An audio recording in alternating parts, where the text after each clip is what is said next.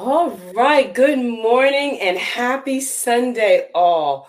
Welcome to Weightless in Mind, Body, and Spirit with your host, Dr. Carol Penn. Yours truly. And who am I? I'm a doubly board certified family medicine doc and obesity medicine specialist. I am also your master movement meditation and mindset coach two time best selling author, speaker, presenter, podcaster, wife, mom, daughter, global citizen. And I am so happy to be here with you today and introducing our guest. Dr. Sunul Corielis. But before I get to that introduction, let's just talk a little bit about you know, obesity medicine, and what we're going to be talking about today. So, as you come on, please let us know where you're signing in from. Up, oh, good morning, Linda. Thank you for joining us. Thank you for joining us. Uh, Dr. Sunul, you're going to soon see that we have quite a lively audience, quite a, quite a bit of engagement lots of uh, opportunities to answer on air questions. So we might not even get through all of our questions because this audience is so engaged. Good morning, Victoria, Delaware in the house. Good morning, good morning, and welcome. So I just want to start with a little definition because I've discovered like many of the medical specialties or subspecialties, a lot of people don't necessarily know uh, what obesity medicine is, or even what a definition of obesity is, and why it's uh, being come to be viewed as a disease state or a risk factor in a disease process. So let's go with this definition that I like. It's uh, one that I really, really like that. Um, I learned through the Obesity Medicine Association as the resource. So, what is obesity? Obesity is defined as a chronic, relapsing, multifactorial neurobehavioral disease wherein an increase in body fat promotes adipose tissue dysfunction and abnormal fat mass physical forces, resulting in adverse metabolic, biomechanical and psychosocial health consequences. And of course, you know, you're right in there with that uh, wheelhouse of the adverse metabolic consequences because, as everyone's going to come to know very shortly, you are a cardiologist. And I love that uh, definition because it has that word multifactorial in it and mm-hmm. neurobehavioral. And we also know it's a uh, disease that remits. It's not like it has an endpoint or a cure, but it's relapsing and remitting. And so a person has to work on it consistently, consistently, you know, and take that whole life approach. So I just wanted our wonderful audience, as they're starting to come in here, to understand what a definition, a working definition of obesity could be, and then how it plays such a role in all of our body systems, and particularly, you know, in the cardiovascular health. So, everyone, as you're coming in, you all know what to do. Go ahead, drop it in the chat who you are, where you're from. Get ready to ask your questions and to engage. I always say, get out your pens and papers because this is an informational program where you could take notes. We are providing education only. We are not diagnosing or treating, but we are educating and uplifting through that. So let's go ahead Dr. Sunul Corielis, shall we? All right. So he is one of our nation's most acclaimed cardiovascular physicians and surgeons. Board certified cardiologist Dr. Sunul Corielis is also a nationally recognized wellness speaker, consultant, and media personality. Dr. Corielis is the founder and chief executive officer of Corielis Cardiology, and he shares his knowledge via his Facebook live show, Meducation, with his credentials and su- superb bedside manner, it's no wonder that the doctor is on track to revolutionize community based heart healthcare across America. Welcome, Dr. Sunul. Thank you so much, Carol, for having me. Thank you very much. It's a wonderful Sunday morning. Yes, happy Sunday. And, you know, gratitude uh, to you for being here and gratitude to your family for letting us borrow you for an hour on a Sunday morning. And I also have to give a shout out to the, the team that's behind the show and, and Penn Global Visions and, you know, my beloved who does so many things, you know, off screen and behind the camera, just making sure that this type of information to come forward. So thank you, DM. Thank you, Shawnee. Thank you, Melanie, the Penn Global Visions team. And, you know, and I have to say thank you to my mom this morning who's in the hospital. Uh, you know, dealing with an illness, and uh, she she's with us all the way. She's with us all the way in terms of this. So grateful to her, my parents, and all of our ancestors, because that's how we get to be here and to share and bring forward our knowledge. So, Dr. Sunul, I know you as the expert cardiologist that you are. Actually, we first met at an educational good morning dr dietrich and well welcome at an educational event and we were you know on on a panel we were strangers to each other at that point but what soon followed was to become a friendship. So I'm deeply appreciative of that heart to heart connection that we have as friends.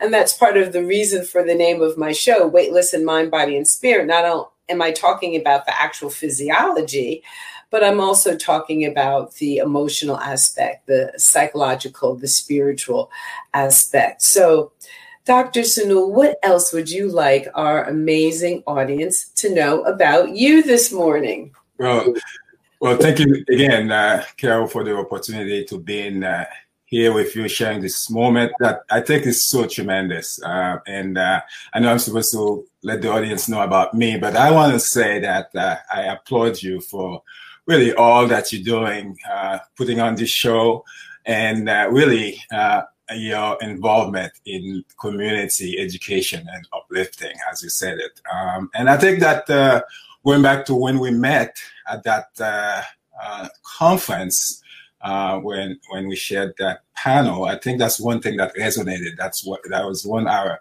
areas of synergy. That is, uh, we I think both are committed and really passionate about uh, community and, and, empowerment and education. And and I think for me, um, that's where it really uh, starts.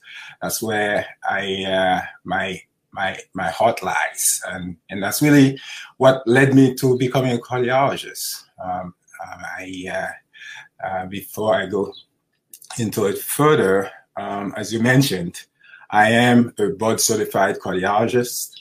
I am a CEO of Coriolis Cardiology and a national wellness speaker.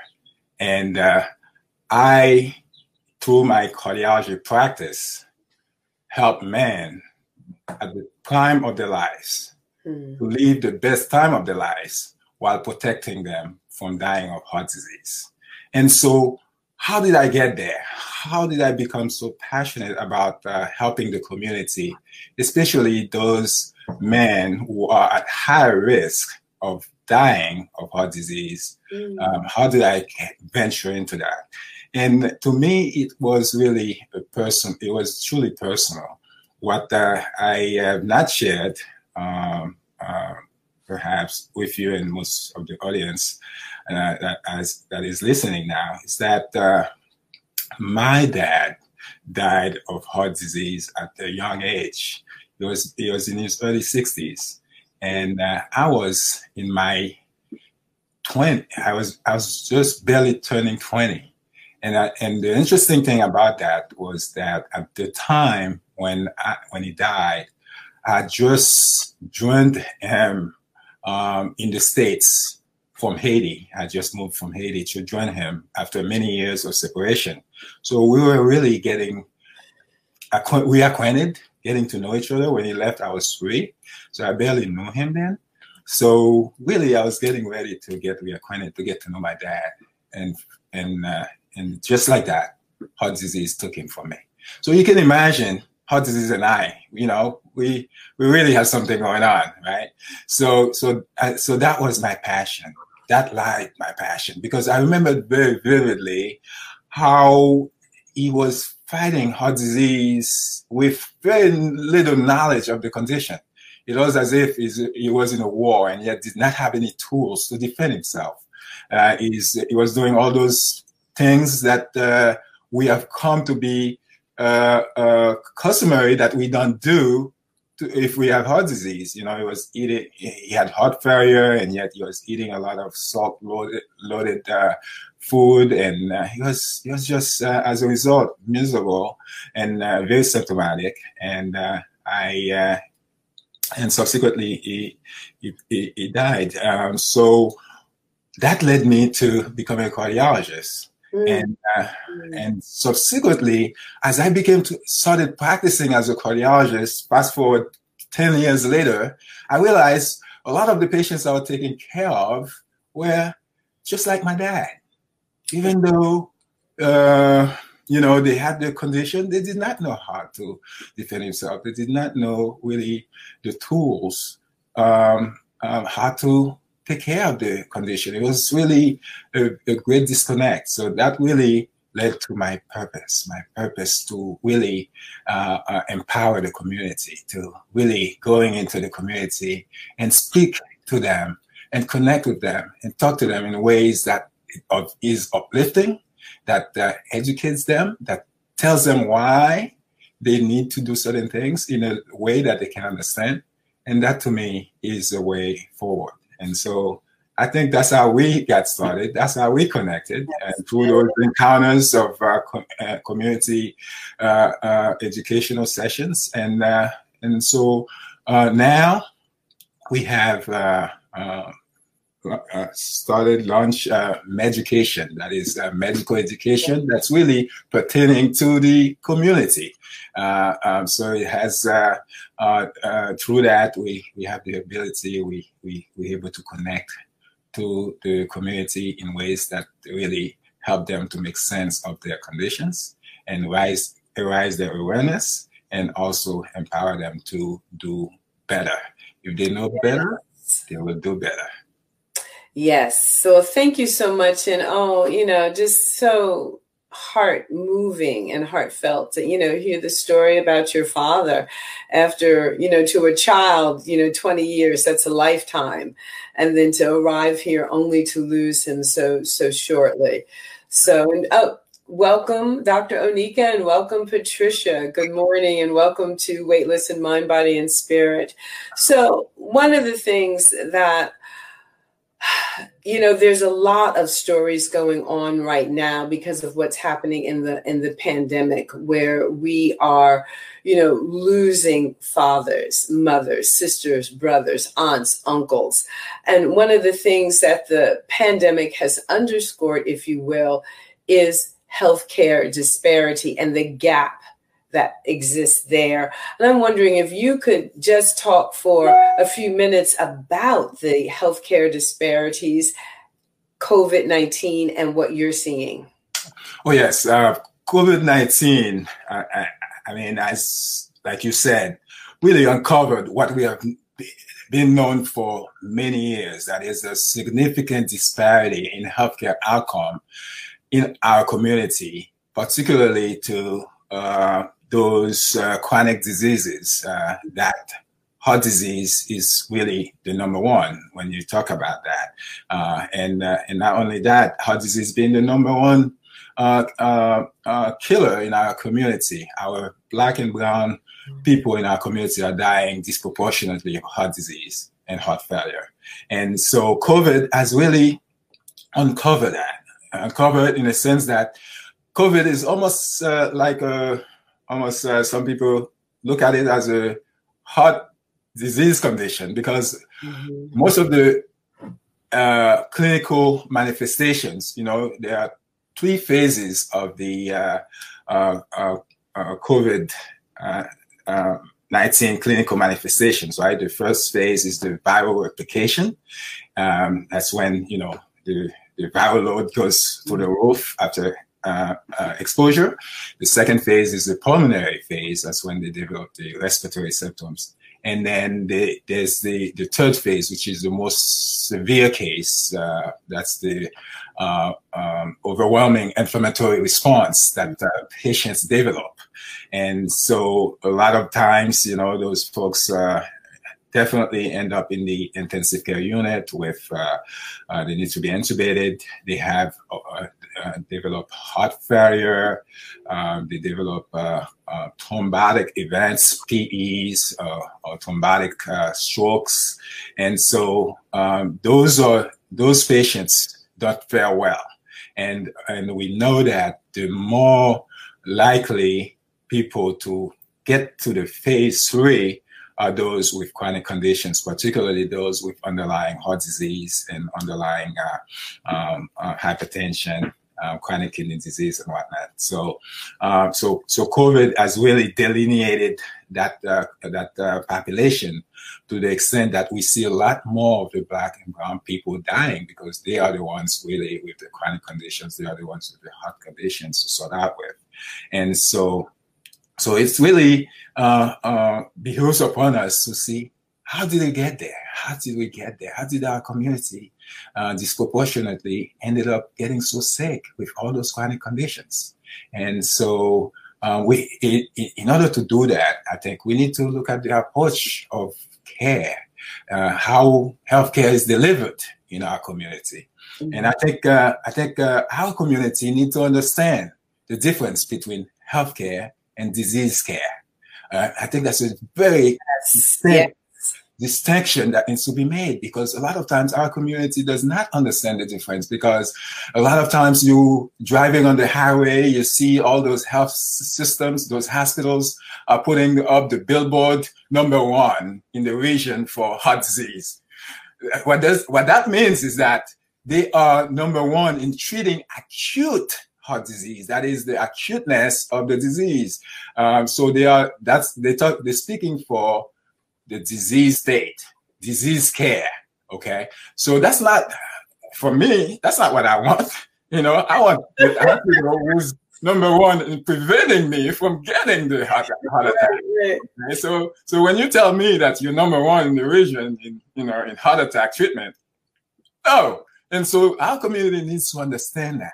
And so the hospitals um, um, are not equipped. They are not in the in the business. They are not historically in the business of healthcare. They are primarily a lot of them. Their bottom line, when you look at the mission, the mission is in disease, disease care, acute disease care, particularly. That's where they invest a lot of their in their infrastructures. Uh, you know, they have all this, you know, gadgets for acute diagnostic uh, and treatment. So, so what we need, we need to take a different approach. We need to focus on those uh, those uh, uh, uh, healthcare settings where we're able to get uh, um, this healthcare, true healthcare. Absolutely, I'm I'm smiling and laughing because a lot. You know, I just want to emphasize to our our audience a lot of people don't know the difference between disease care and health care. And what we see on those billboards is, as you're saying, it is advertising disease care.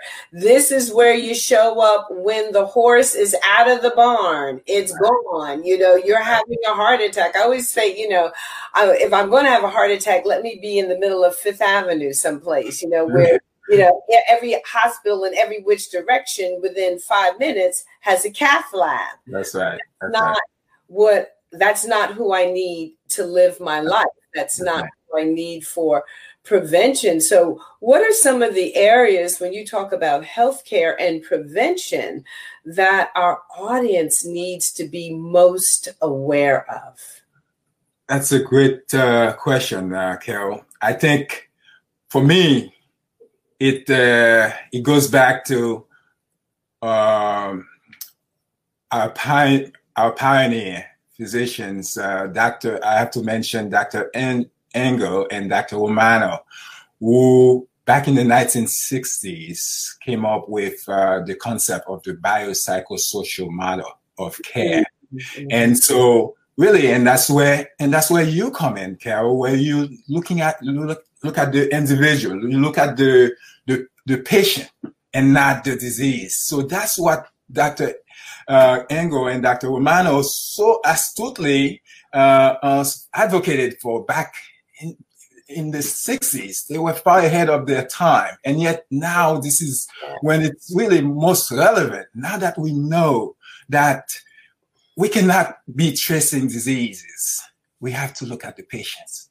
We have to look at the patients in order to be able to make a difference, in order to be able to really impact, make the transformation that we need to make in order to be able to resonate to them why they need to do what they need to do.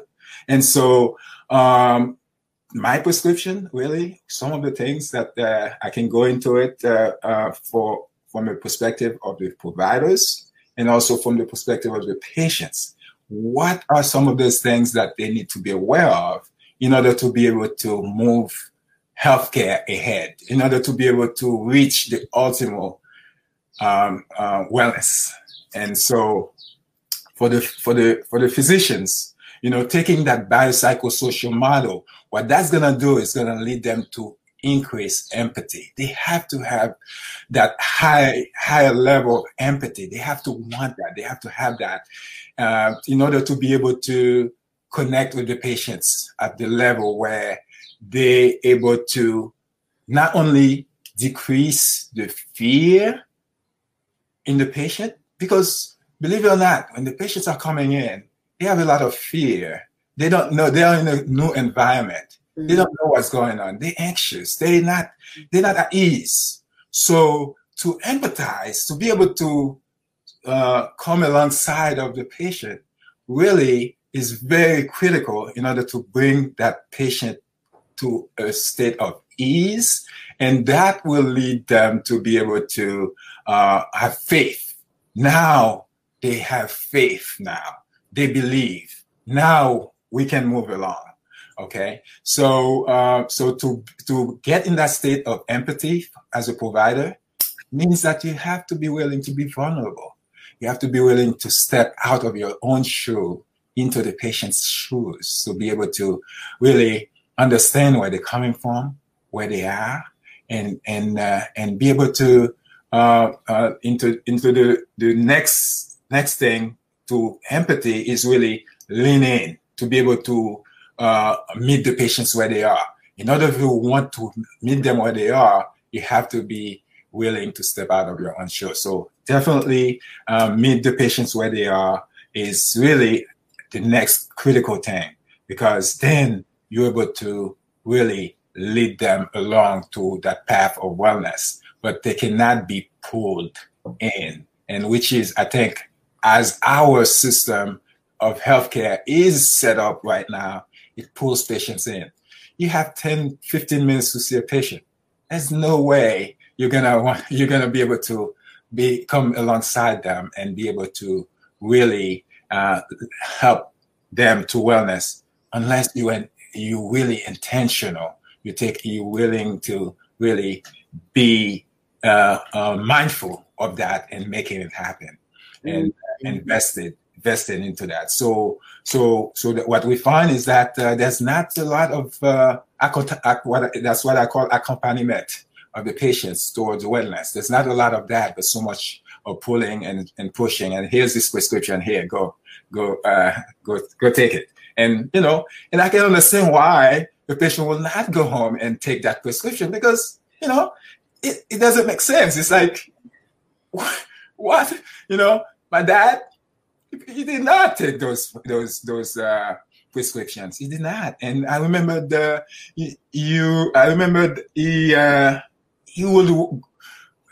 This was this was twenty years back. But my dad will go and get leeches to put on his legs to get the because his legs were swollen from heart failure. So mm. if the leeches were going to cure the the condition. Those are the kind of things that are happening even in our community here because we are not helping folks understand why why they need to do certain things. Why certain but, recommendations. Yeah. yeah. Yeah. What about from the patient point of view? What do the patients need to know So if you're a patient engaging with the healthcare system or with your doctor. Yes. So for the patient, for the patient, and that's where we uh, uh, very much uh, under uh, uh, we do what we do because we think that the patient's knowledge and understanding needs to be be uh, there because a lot of times when they go to the doctor, I'm not sure it, it, the doctor may not be able to communicate to them in ways that they understand what is being said about their conditions, and so having some basic understanding as to why what is heart what is heart failure? And why do you not want to eat the salt? Okay? Why do you not want to drink a lot of water? Help them understanding that. Having that knowledge is very important. It's very critical uh, to being able to really conquer heart disease and conquer any condition for that matter. And uh, and uh, secondly they need to be heighten their level of awareness because a lot of times then they when they when they uh, have the condition it's easy for them to put it on the back seat and it's easy for them to go into a state of denial. And so um, helping them understand will also help heighten the level of awareness to the point where they now are intentionally uh, taking steps to making those healthy uh, um, uh, measures that are prescribed and into action to take those into action. And thirdly, it's uh, really helping the patients embrace their nature. To embrace their nature is really where their faith comes in. You know, they have to have faith that uh, they will get through uh, uh, the condition. They have to have faith that God will not let them astray. They have to understand that. So helping them understand that, helping them embrace their uh, their nature, uh, really uh, help, it's really imparting courage into them, imparting courage that will help them to really embrace and push through, and so that they can see the uh, the rainbow at the end of the storm. That is the wellness that's to come.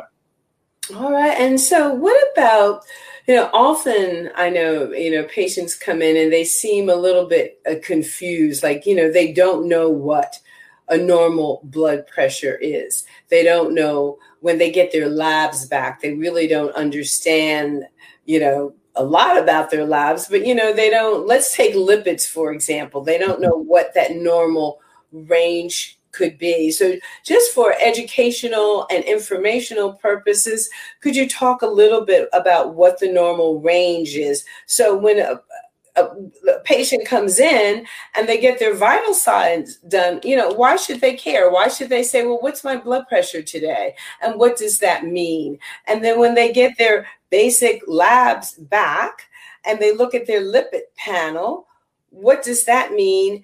And what what's the normal ranges? Where should they be concerned? And even if you want to go into a little bit of the the medications because people think that somehow a little bit of magical thinking well my my lipid profile is elevated and you know my ldls are high but doc i don't want to go on any medication. Yeah. So. Right. No certainly. I think uh, uh, that's where part that's where we have to work on imparting uh, knowledge to them so that they can, again, that we can raise awareness. So when it comes to hypertension, hypertension is the number one leading cause of heart disease and heart failure. So it is significant and stroke for that matter. So and and the the the the, the really uh, challenging things about hypertension is that it is what we call a silent killer. That is, you are not gonna have any symptoms until it knocks you out. You mm-hmm. know, it knocks your kidneys out, or it uh, start uh, it causes your heart failure. Um, it causes your your stroke. So it is very important to know what the numbers are, what the numbers mean uh, as a community, so that we're able to ask the proper questions and be able to make sure that we get to go. Because interestingly enough, for as much as we know about the definition of hypertension, that is the systolic the, the systolic, the top number should be less than 40. Uh, uh, anything above 40 at this point is considered hypertension. Um, and uh, 130 or 140? 140. 140. 140, yes. Although there's uh, uh, the uh, there's there's push to really have a much stricter uh, um, definition where we call the pre hypertension, where you start earlier, the 130 to 140. But uh, but for the most part, all the studies that have been uh, uh, carried out um, have the definition of hypertension, the mm. systolic tap number above 140. So in the bottom, in the bottom number, the diastolic number between above 90, but certainly uh, between 80 and 90 in the diastolic in the bottom number is a, a warning sign, the pre, uh, where you want to start being uh, uh alerted and concerned. Okay, but uh, but uh, we start we'll start your treatment at that above 140 and above 90 range, and so as much as we we've known that we've had that definition for a long time, we've known that um, we have done uh, a poor job getting people to go. Mm-hmm. Those patients who are, you know, one one one fifties, one sixties, we are not able. As long as we've been, we've defined it. We know they are there. We have not done a good job as a medical community to get them to go. And there are a lot of factors to that. But one of the factors that will certainly help is really educating our community, our folks to know those numbers. If you, they know the numbers is off, especially when they go to this doctor and uh, they will ask the question, what is my top number, doc? What is my bottom number? Oh, my top number is up, doc. What, what? So what are we going to do about it? Okay. Right. So now we, you have a patient who's now engaged. You have a patient who's engaged because they know. And so when they know, they ask the right question. Now, they, now they, they become the best self advocate because we do know also that the best health self care is the best health care. Once the patients know better, they can become the best self advocate. Yes. Now they can really ask the right question, the proper question. And when you ask the right question, you will seek the, you will find the answers. So, uh, yeah. Is the ideal, you know, like perfect blood pressure that 120 over 70 a lot of people want to know what is the the perfect number. So is that you know the latest in terms of what's looked at as the perfect number? Yes. So so that that is the goal like for it's particularly if you have underlying heart disease if you have underlying heart failure if you have diabetes that is the number to shoot for because we know that when your blood pressure is much higher than that, you tend to be uh, uh, more at risk for further complications from the underlying conditions. So, so we have stricter uh, numbers when you have those underlying chronic conditions, especially if you have had strokes, uh, you've had uh, hypertension. But uh, certainly, it does not hurt to get your blood pressure as low as can be. And uh, and and so one might ask, okay, how can I get my blood pressure as low as, as can be? Well, it's really uh, when you start looking at some of the overall uh, ways of well, health and wellness that you and you, Carol, uh, uh, prescribe and preach about every day. You know, you talk about yeah. things that will reduce stress because we do know that stressors uh, you know, especially on day to day stress from life, you know, from work, home, those tend to cause you to be more hypertensive, drive the blood pressure up. It's almost like the fight or flight situation. When you're going to to a fight, do you want your blood pressure to be low or high? You know, nature, Mother Nature, Mother Nature, God is a is a is the ultimate engineer. God is is great, uh, you know, and so God will, will has has uh, you know uh, said it that if you're gonna go to a fight or flight situation, it's gonna make sure you get the, be- the best pressure to really pump, get that heart, get get that pressure up, so it can give you the uh, the energy that you need to get to that fight. But that that becomes pathological when you are staying in a constant state of stress on a day-to-day basis. So that's why stress should be up and down. It should be, you know, it should be up and down. That's the healthy, that's the normal natural process. And so if you're not, if you if you feel yourself or find yourself in, st- in a state of constant stress, you want to adapt those measures, those practices that will help you to alleviate some of the stress, like meditation. And uh, Carol, you can speak to those, uh, you know, uh, yoga, all those different practices will certainly help you to decrease that stress level.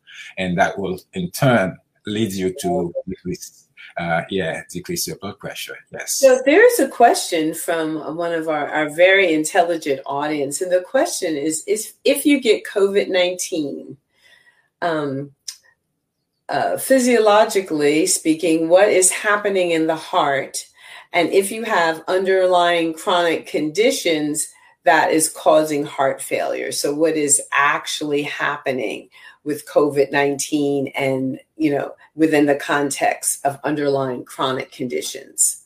Okay.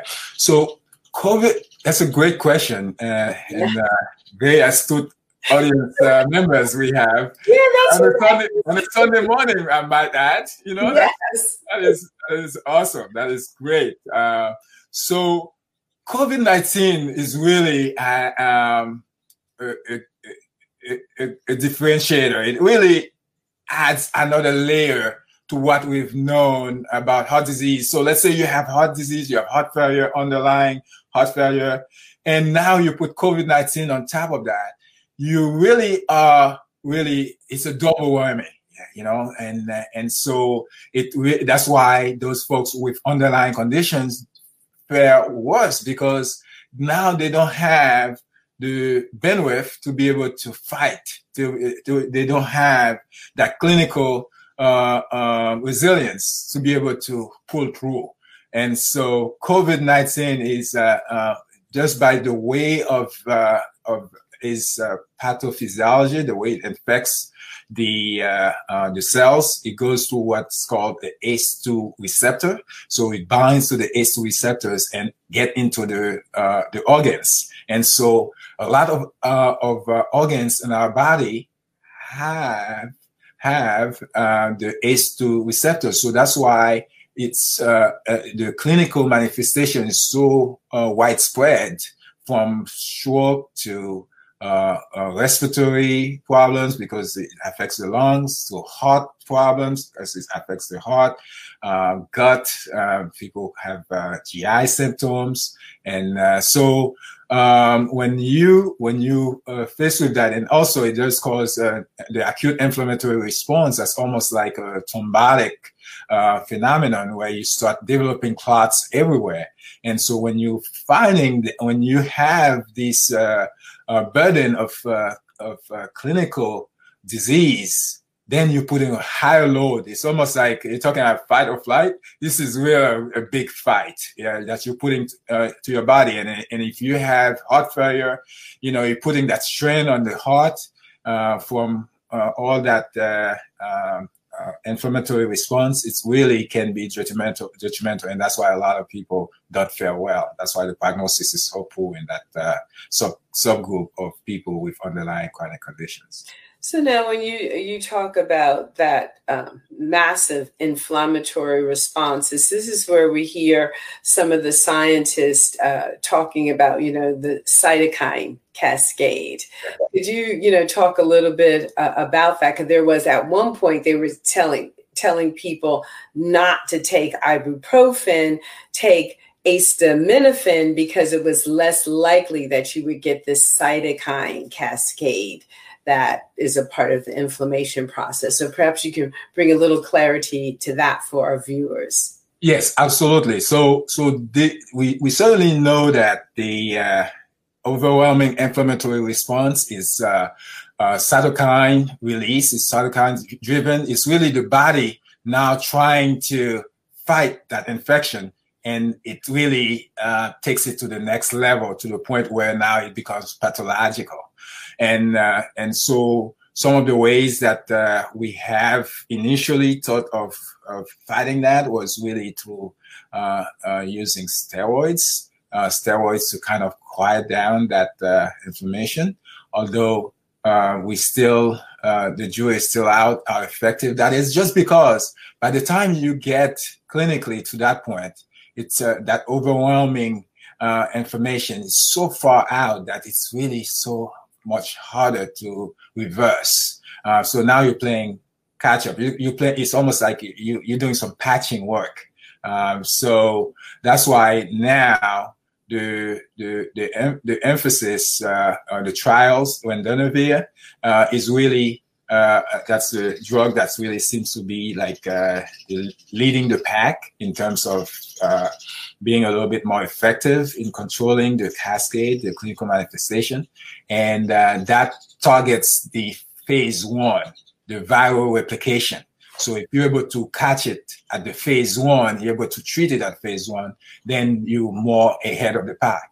You're able to really uh, uh, uh, uh, take care of that. But but even before it gets to phase one, and I would be remiss, you know, as a preventive cardiologist, not to mention, really the key is in prevention. It's really from prevent you from catching it from starting. We have to mention about those uh, preventive measures, you know, the uh, safe practices that we still need to take in order to prevent the condition from uh, from catch, from catching the condition to start out with, because uh, we know to prevent is so much easier than to treat. Yes, yes, so, yes. Yeah.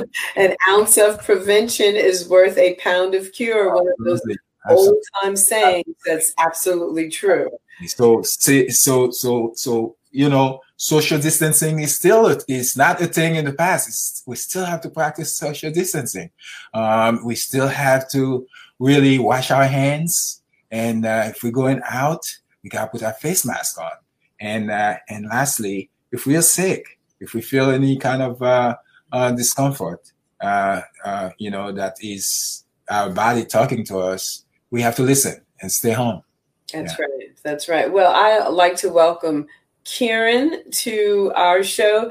Kieran is a dear friend that lives all the way over in Pakistan. So we truly have a, an international we are international. Audience, that's for sure, which is which is wonderful. Um, because again, you know, in the setting of the of COVID nineteen, we're talking about a global pandemic. It's you know, it's everywhere we are. You know, it is nowhere where we are not. So again, and and how this is all tying into cardiovascular health is really fantastic. So I'm sure some of our viewers are going to want to know how to get in touch with Dr. Sanul. So how can they reach you or find you on social media? Because I know that you also have a show and that you come and you speak regularly in terms of medication yeah. and healthcare, cardiovascular healthcare in the community. So, where can they find you? I actually, uh, I'm on Facebook, like you said. Uh, we do have the show Medication. Again, it's uh, it's about uh, empowering the community and really break it down in uh, uh, ways that make sense. Why you should do what you need to do, and and make it make sense for you. So we are at Facebook at Dr. Dr. Dr it's Dr. Sanul Corrielus, D R S A N U L C O R R I E L U S. All right, I'm going to put that um, in the banner so people can take that down. Is there a website or an email that you'd like to share? Because I'll make sure that our audience gets all that information. Yes, absolutely. Our uh, practice website is www.corrieluscardiology.com. It's C O R R I E L U S C A R D I O L O G Y dot com.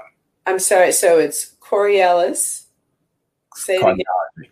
Cardiology. C A R D I O L O G Y dot C O M. All right. Is there?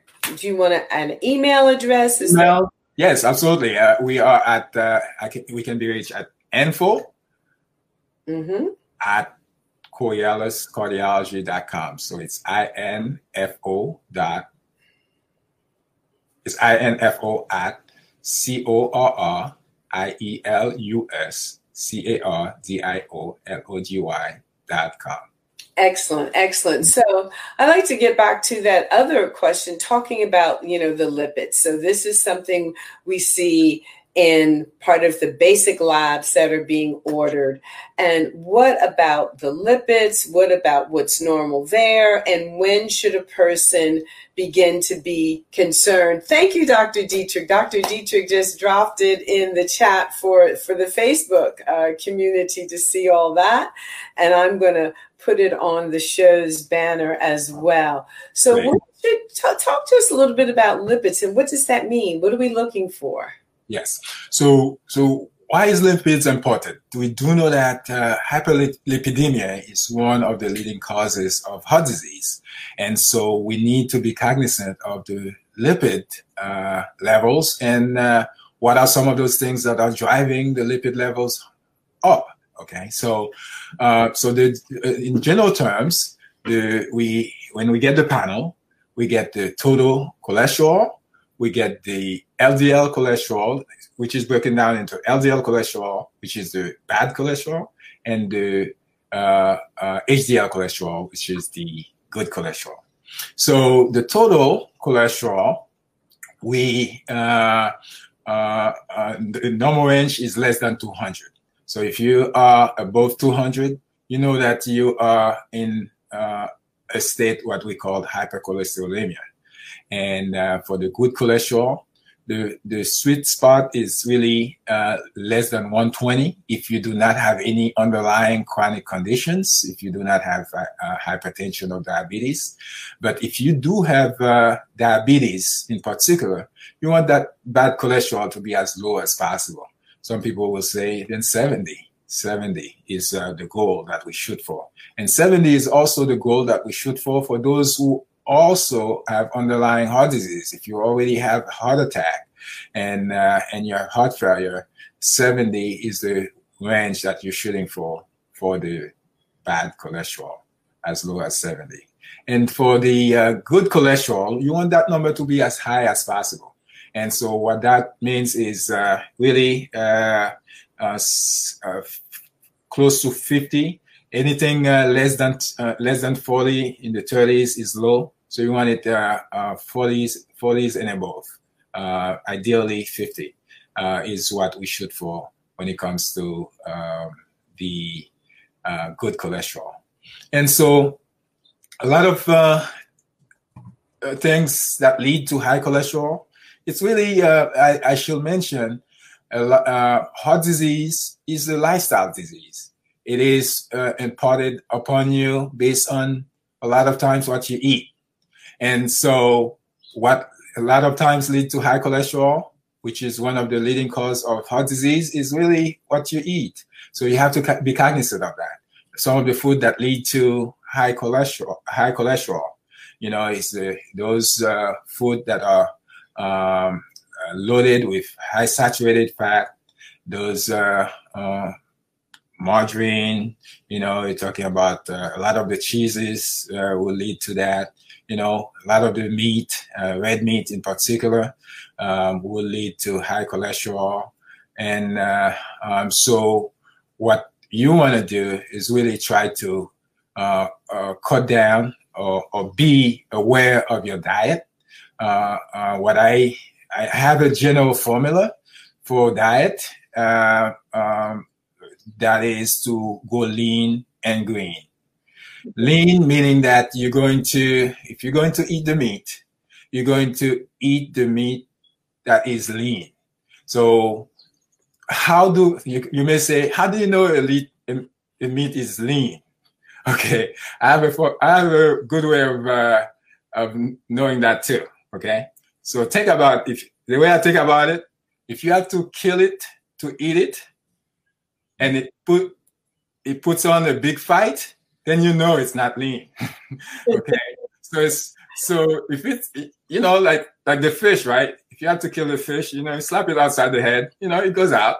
But the cow, you know, the cow puts on a big fight, doesn't it? To to to kill it. So you know it's gonna come back and bite you. So you gotta be careful how much of the cow you're going to eat. And so, yes, so if you have to kill it to eat it, go easy on it.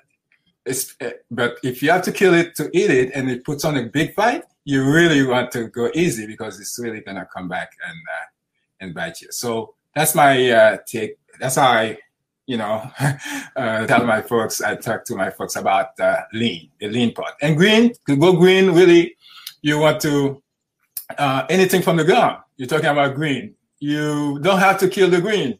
You just have to pull it up from the ground. So you don't have to worry about that. You can eat all the greens you want. You don't have to worry about uh, it coming back and bite you anyway. So that's my that's my take on it. Really, in your plates, your plates should be very colorful. Your plates should be uh, should have be well proportioned um, with uh, lean uh, protein and a lot of greens, and go easy on the carbohydrates, especially the com- complex uh, processed uh, carbohydrates like the pastas, potatoes, uh, bread, and rice.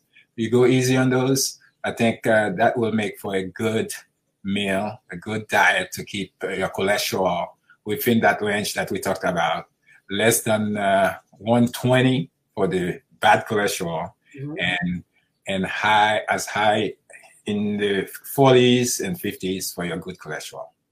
Absolutely. And, you know, it's so important for people to take responsibility, to know this, to be a little bit aggressive about, you know, ask your doc, doc, what does this mean? Go over this with me, insist upon this.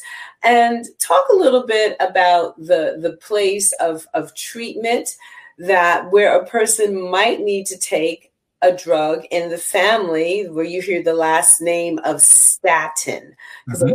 People don't want to take a statin, or they say they want to try to work it out with diet and exercise first. And you just went over what some of the, the dietary recommendations would be.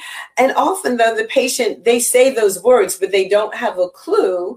And then their doctor doesn't seem to know how to guide them as to the best exercise or the best diet. Yeah. So, anyway, let's just take a little bit of a dive into what some of the pharmaceutical recommendations might be and when a person might need to consider that. Yes. So, I, I recognize that a lot of times you may need to be on some medications, uh, but uh, but primarily though, I really uh, stress to folks really uh, uh, to adapt a healthy dietary measure because a lot of times that is all the difference uh, there is. Because if you remember, I said heart disease is a lifestyle disease. That hypercholesterolemia is really a lifestyle. So you really want to try to curtail, you know, all the cheese parties or whatever that maybe that you uh, uh, you like to do. Maybe not every every day, maybe once a couple times or once a week. Uh, because it makes a difference. It makes a difference in that cholesterol because uh, at the end of the day, you if you do not go to the pain and agony of making that adjustment now, you will be forced to make that adjustment later when you have that heart heart disease or heart attack or heart failure. Mm-hmm. Now you can barely walk. You can barely enjoy those things that you like to do. So uh, on the being being on the forefront, being on the preventive uh, end of things means that you're gonna take uh, measures. You're gonna be in control. You're gonna be in charge of of you're gonna be intentional about okay, these are the adjustments that I want to make, and I'm going to make it happen. As opposed to now, you have no choice. Once the disease settles in, you have no choice. Now you lose all the control. Would I mean? I don't know about you, Carol, and I'm sure you, I'm sure you would choose on the side of really being in control. And that's what prevention, that's what the whole preventive approach gives us that leverage. And that's what I want people to know. It gives us that opportunity to be in control of our life, of our, of our destiny, mm-hmm. uh, as opposed to now having that being taken away because I see it. I see it every day. It's real. You know, when when when once you have the heart failure, it's it's a it's a it's a game changer. It's not it's different. You can't you can't do those things that you like to do anyway. You can't you can't. You just can't. You want to, and that's what that's the hardest part because you want to. Your mind is still sharp. You want to, but you can't.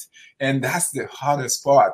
That's the hardest adjustment that I've seen people make. And at that at that time, it's it's not like they can take it back.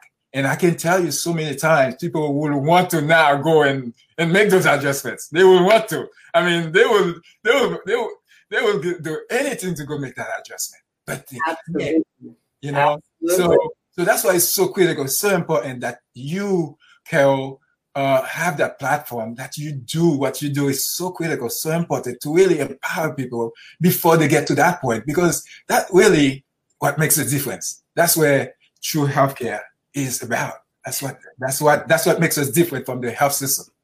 Absolutely. And uh, what I love is that I can have this kind of conversation with you. And so when I'm looking to recommend someone to see a cardiologist, I'm going to be recommending them to Dr. Sanul Corrielus. And if, you know, you can't see them, I know that you would then give the referral to the, you know, a person who is thinking along those preventive terms. And we're part of a larger community where that is being cultivated. So we've got some more comments and questions in here. Good morning, Dr. Erica, and welcome. Uh, we've got three. And you know what? We don't have to worry about going to a commercial break. So let's go with all of them and try to, we're going to try to compress these, you guys, in about uh, five to 10 more minutes. So, okay. so from Linda, are certain blood types more susceptible to the COVID 19 virus? That's a good question. And I, I know that question has uh, been raised and is being looked into but uh, it has not been proven that any one blood type is more susceptible to COVID-19 than any other blood type. So I, I, I, what I tell folks is let's, let's, let's go preventive. Let's take our preventive measures irrespective of our blood type. Um, prevention is key. And so if we can prevent it, and uh, we can prevent it in just not just for ourselves but for our loved ones our friends and family let's let's go full heartedly. Let's go for that. Absolutely. So prevention seems to be our, our, our a theme word coming up for us today. This from Victoria. Quick question regarding METs or MET. So METs level and cardiac rehab. There's a lot of misinformation and conflicting information. Please clarify the levels with regards to physical activities. Okay, fantastic. Great question. So this seven o'clock in the morning, right? Yeah, yeah, man, you you really do have an astute audience, and I uh, very sharp, very sharp. Uh, Sunday morning, oh wow, uh, that is uh, fantastic. So yes, we uh, we generally uh, think of four METs formats as the bare bottom level of physical activities that folks are able able to make or should be able to achieve um, through uh, a cardiac rehabilitation program. And uh, what does that mean? That means that uh, they at least are able to walk on a flat surface, you know, a good uh, uh, 50 feet without having to stop, without having to be short of breath. And, uh, and also they should able, be able to do the activity of daily livings. That is, you know, able to uh, take the uh, uh, shower and comb their hair and brush their teeth without having to stop or being uh, short of breath. And uh, and so much so, I, I, I, it's it's funny we're talking about cardiac rehab. Those are the folks who are affected by heart failure or having had that massive heart attack to the point where now they're not able to even brush their teeth without being short of breath. That is the level of dysfunction we're talking about, folks. That is the level of uh, really disability uh, that can happen when the disease settles in. And uh, not even talking about those who even uh, uh, who die from from the acute MI, right? So so that's why, you know, we keep coming back to prevention. We keep coming back to the keyword prevention, uh, which is key. That is to have control. Now you have, now you're in control. Let's maintain that level of control by making the right choices, by being intentional about the choices that we make, because we know that if, uh, without doing that, then the, uh, the, the, we lose control and that leads us to a state where we're not able to uh, do what we want to do, uh, even the basic stuff. Yeah. Well, thank you so much for that response. And now from Dr. Dietrich, what is so we're go, we're going right back to the dietary considerations with our final question to wrap up our hour. So, what are your thoughts on the plant based diet, vegan slash vegetarian? on cardiovascular health. So I think, you know, she wants us to drill down a little bit more on plant based on cardiovascular health. I think, I think, uh, plant based is very cardiovascular friendly, mm-hmm. plant based diet. And so I think uh, we as a society eat a lot more meat than we actually need. I think it's probably goes back to the historical times when we had to do the, all the hunting and put uh, what uh, our prey on our back and climb the mountains and go and uh, do all that we need to do to it and uh, and until we're able to consume it. We don't have to do that anymore. Nope. So on that on that sense, when we're sitting at the uh, uh, you know we're sitting in front of the computer all day, we don't need to be eating all that meat. We don't need to to and and furthermore, we understand inflammation. We understand inflammation, and uh, there's a lot of inflammatory uh, uh, processes that uh, occurs when we consume all this all the meat that we do consume.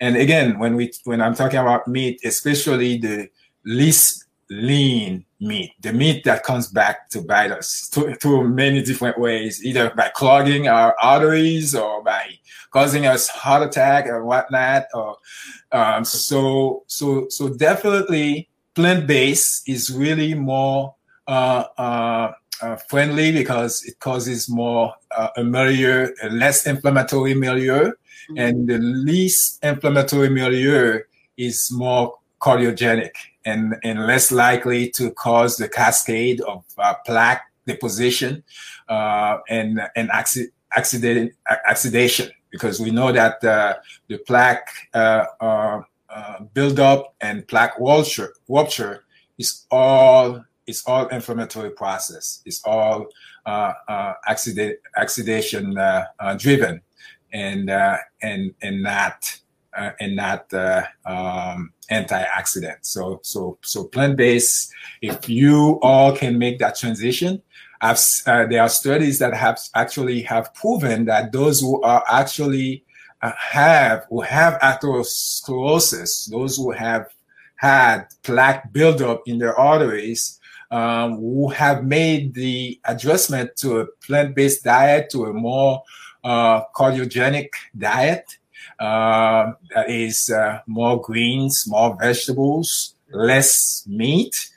There, there, there has been uh, pro- they have been proven to reverse their uh, atherosclerosis. Uh, that is, their plaque burden has shown to reverse to decrease uh, through different studies that have uh, um, looked at the artery to different uh, uh, uh modalities, either to cardiac catheterizations or cardiac CT. So we do know that uh, that's for fact. So, Dr. Dietrich, I think for sure plant-based diet, diet is absolutely a good way forward for those who are intentional about having a healthy heart uh, and total wellness. Oh, well, again, Dr. Sanul, I just want to know that you'll come back on the show because as you can see, you know, we can just keep going. These questions, this thought process. I really think that you um, you have been provocative. We have the audience engaged. The questions are coming forward, and I have a feeling you know we could just go on and on and on. We could probably do a whole conference just on cardiometabolic health and the importance of understanding these aspects of our health and then how this extrapolates into mind, body, and spirit. And it's kind of this beautiful, intricate feedback loop that we are, both you and I are dedicated to educating. That's right. the public, educating the population. It, it what it's what gets us up in the morning. It, it's what motivates us. That's right. So I hope that you will promise to come back again as a guest. Uh, absolutely, absolutely. Y'all heard that, right? Y'all heard that. And oh, so what state are you in? Is a question. I am in Philadelphia. All city, right. The city of love. Can you feel it? Licensed in Pennsylvania. And you hold I'm licensed in Pennsylvania, New Jersey. Uh, Okay. also have a license in New York. I, I went to school in the, in uh, in New York, and uh, licensed in DC. I did some training in DC, DC and Virginia. Uh, so so I'm, li- I'm licensed in those five states. So licensed in five states. And so yes, licensed in New Jersey, Washington, DC, New York, and where else? Virginia, right? Yes. Yes, yes, yes. So it's not necessarily where the doctor lives, it's where the doctor is licensed. That determines where we can practice, Right. Where we hold our, our licenses. So, um, you know, and we could go into a whole show about that in and of itself because people don't necessarily understand that or, or, or correlate that as well. Right. But again, our, our network is international. So you might not necessarily be able to practice, you know, come to one of our practices as a patient, but we're going to be able to refer you to like minded physicians where you are. And that's our goal because we're finding each other and we're finding those like minded practitioners as well. So next week, I want you all to come back. We are going to have, as one of our super friends, a nurse midwife um, Molly Walker, who is going to be here talking about uh, the the menstrual cycle and the female fertility cycle and how that relates to our cycles of arousal. So, sexual health, which is also very, very, very important. And I see Linda's dropping in the chat hashtag meditation nation. She says, very informative. Thank you. And love to Miss Alma. Thank you. I'll receive that. So, we want people to go back and we want you to watch this. We want you to share this, particularly if you know anyone that could use this information about cardiometabolic health and wellness. Please share that with friends, families, colleagues. Please, we encourage you your interaction in the in the chat. Uh, both Dr. Corrielus and I will be able to respond to you. So we continue sharing of the information even after we sign off. And again, you know, join me Monday through Friday at 6:45 a.m. over at Dr. Carol Penn. That's my handle on all social media. And meditate, meditate with me every morning. You heard Dr. Sanul mention that several times. It's a great tool of prevention. So if you don't get up at 6:45, watch the replay and just let me know you watch the replay. Drop it in the chat, hashtag replay.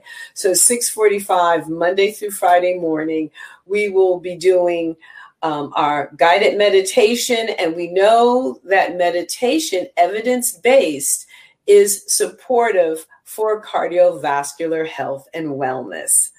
All right, we have Kenny saying, Great live, my people.